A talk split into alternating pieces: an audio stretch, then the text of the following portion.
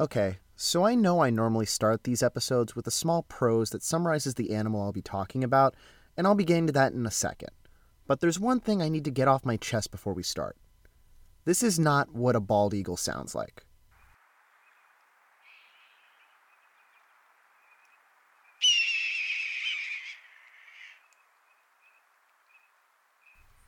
That is the impressive call of the red tailed hawk. We all have at one point been led astray to believe that this was the call of the bald eagle, but that's not the case. Television and movies have been lying to us for years because the real call of the bald eagle is not as impressive as they would like it to be. This is what the call of a bald eagle actually sounds like.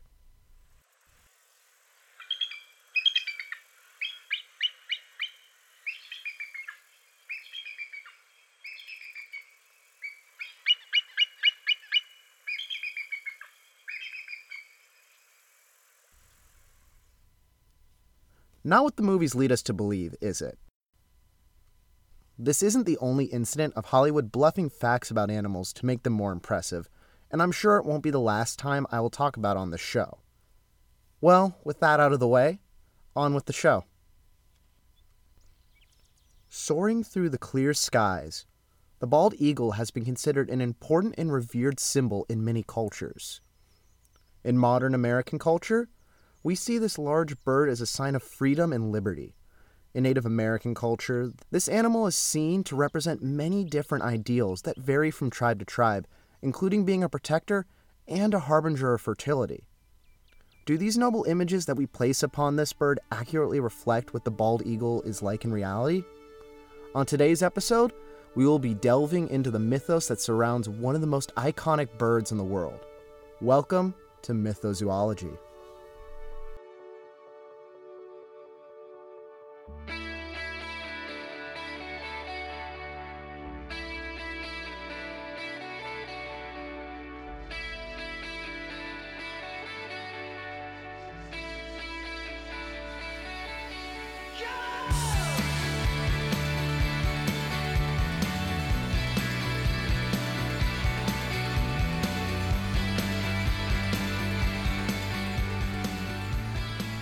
Hello, everyone. I'm RJ Connors, and welcome to Mythozoology, where each episode we'll be taking a look at the legends, myths, and misunderstandings that surround the animals that inhabit this world. If I ask you to describe a bald eagle, what's the first word that pops into your head? The ones that I hear most often are majestic, noble, or some variation thereof. The people of the United States of America have a lot of reverence and pride for their country, and as such, we also instill that pride into the objects and symbols that we choose to represent the land we call home. One such symbol is the bald eagle, who has certainly garnered a lot of admiration as the symbol of the country. This admiration also gives this bird of prey a veil of mystique that tends to cloud the public identity of this animal.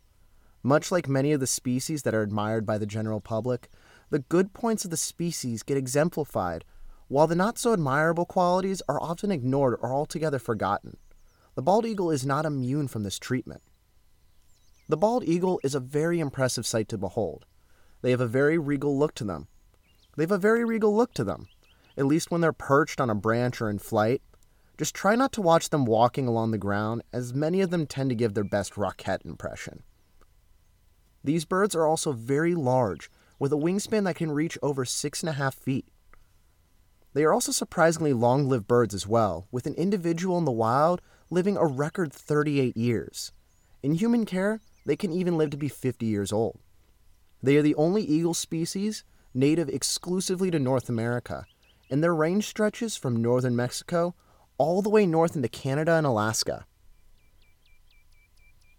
These birds have a wide range of diet as well. As birds of prey, their diet consists primarily of fish, but they will also eat other birds, reptiles, and small mammals.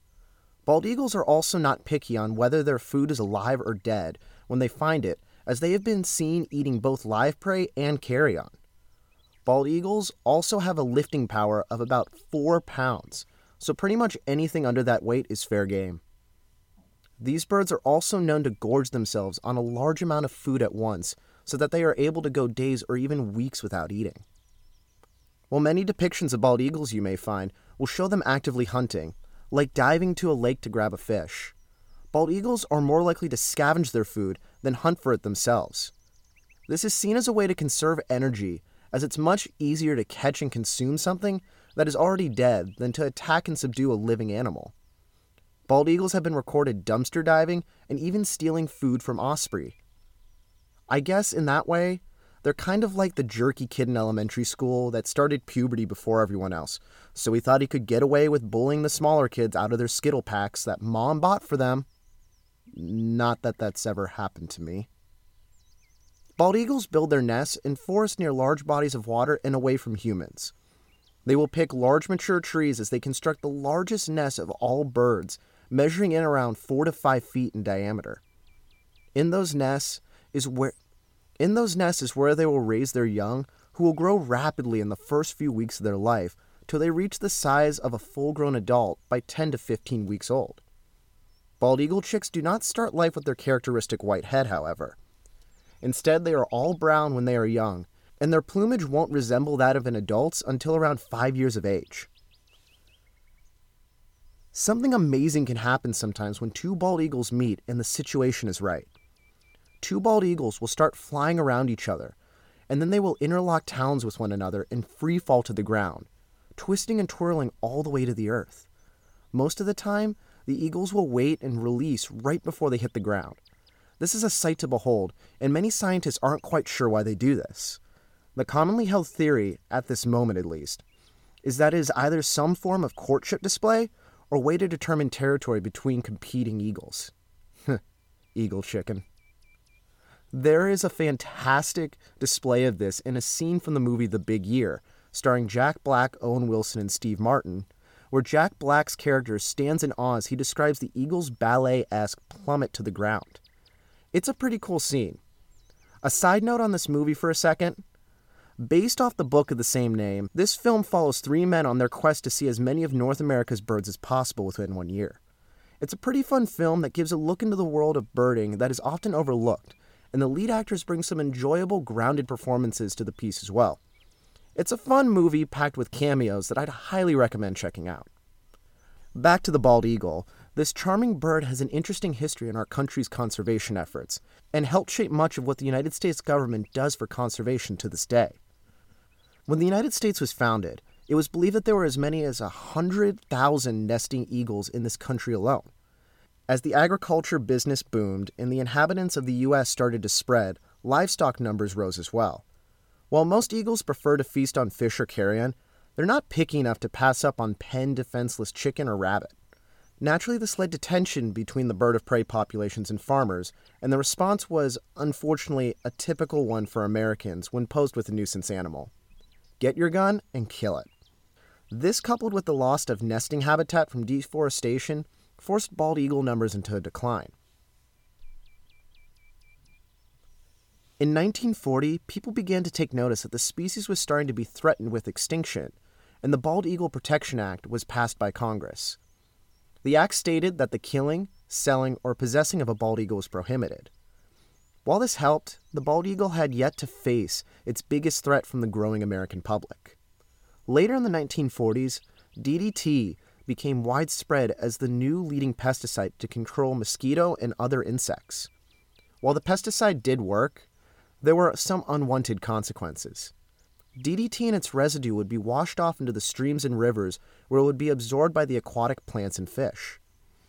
The bald eagles would eat the fish and become poisoned by the chemical. While not fatal to the animal itself, the DDT poisoning had some particular effects on birds. It affected their ability to create eggs with a hard protective shell.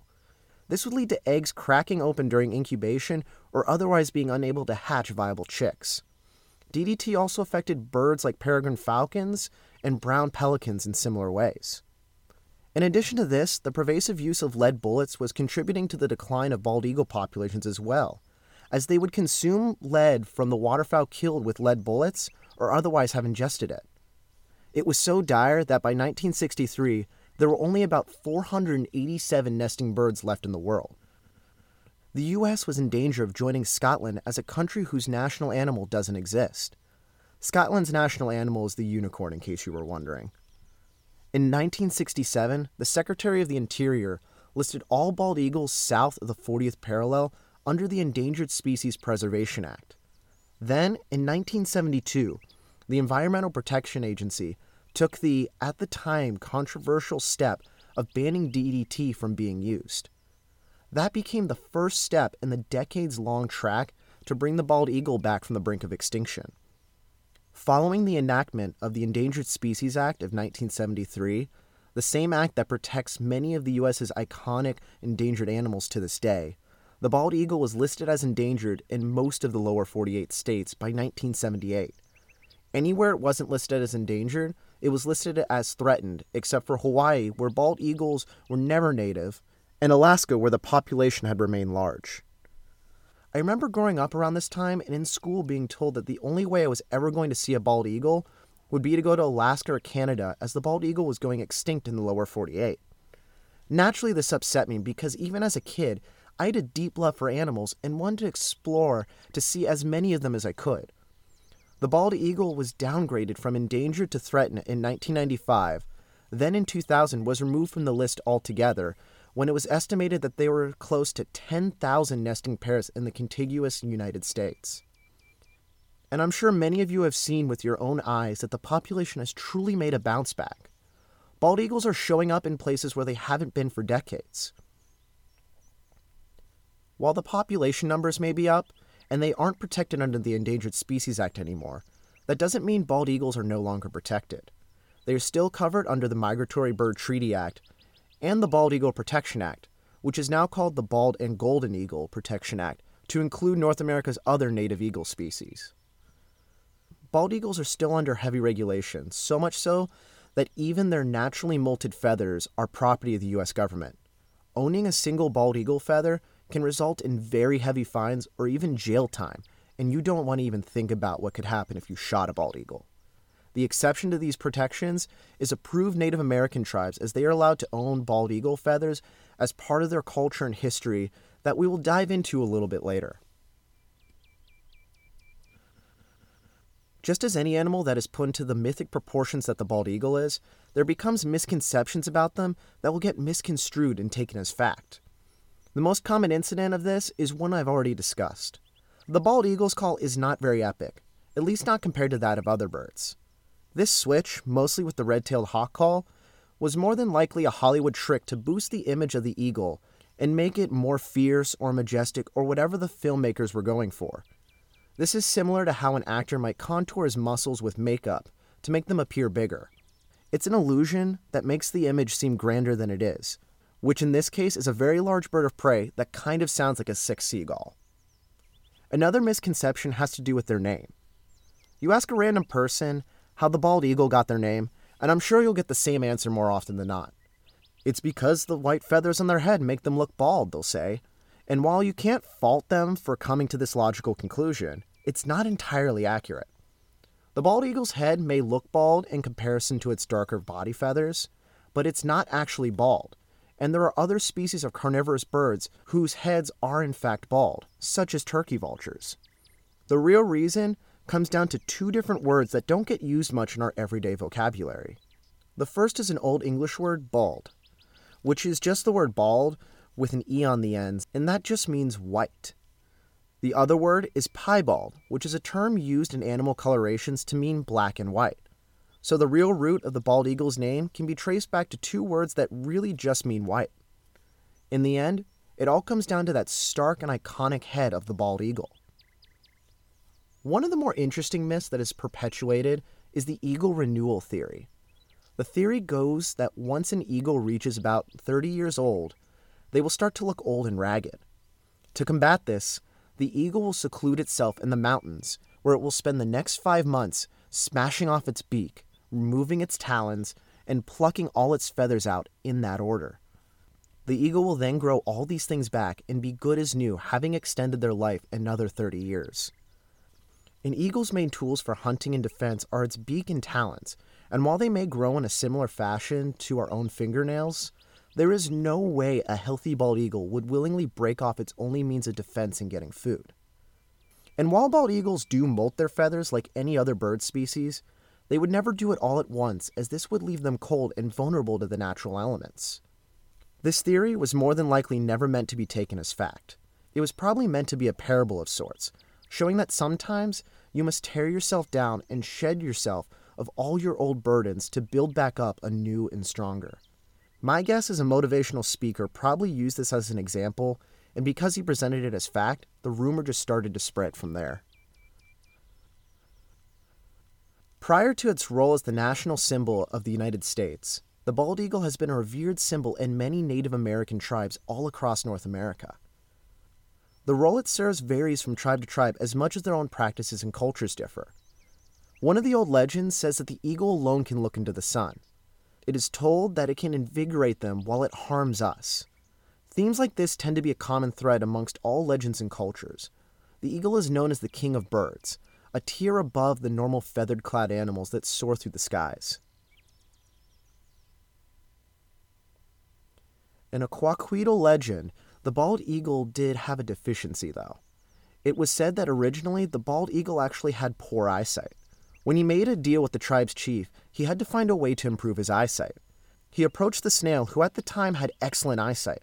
He convinced that snail to trade eyes with him, and that is how the eagle obtained great eyesight. The Pawnee believed the eagle was a symbol of fertility because they built their nests high above the ground to protect their young. The Comanche have a myth of eagle creation that when the young son of a chief passed away, he was transformed into the first eagle as an answer to the prayers of the chief. It is said that this is why the bald eagle dances in the sky, to pay tribute to his memory. One of the most famous stories of an eagle in local legend is the Aztec story of the founding of Tenochtitlan. While the eagle in this story is most likely a golden eagle, like the one in the flag of the country of Mexico, I'm going to include it anyways because it's an interesting story. The tale goes that the Aztecs were looking for a place to call home. They had spent 200 years moving from place to place, never being able to settle down because their practice of sacrificing people from neighboring tribes turned out not to be too popular with said tribes. The Aztecs had a legend. It was said that their sun and war gods had visited a priest many years prior and promised the priest that he would spot an eagle perched on top of a cactus and holding a snake. That specific image would be a sign that they had found their new home. Another part of the story was that they were supposed to settle down the land peacefully. And the tale goes that one day the priest did indeed spot this image in the Valley of Mexico near Lake Texcoco. They named the land Tenochtitlan, or the place of the prickly pear cactus. The last story I want to talk about today is the story of how the bald eagle became ubiquitous with the United States of America. On June 20th, 1782, the Continental Congress gathered to approve the new national emblem for the fledgling country. At first, the golden eagle was chosen as a part of the design for the national seal. This was not received particularly well and was changed to the bald eagle, as the golden eagle was a species also found in Europe a land that the new Congress was trying to distance themselves from as much as possible. This came about despite some naysayers that disapproved of the eagle on the national seal. Benjamin Franklin is known particularly for not supporting this and instead suggesting that the turkey was a suitable replacement. He said that the eagle was a bird of bad moral character as well as a rank coward. With these words, he is pointing to the eagle's propensity to steal a majority of its food instead of catching it itself. Franklin said the turkey, on the other hand, was a much more respectable bird and a bird of courage.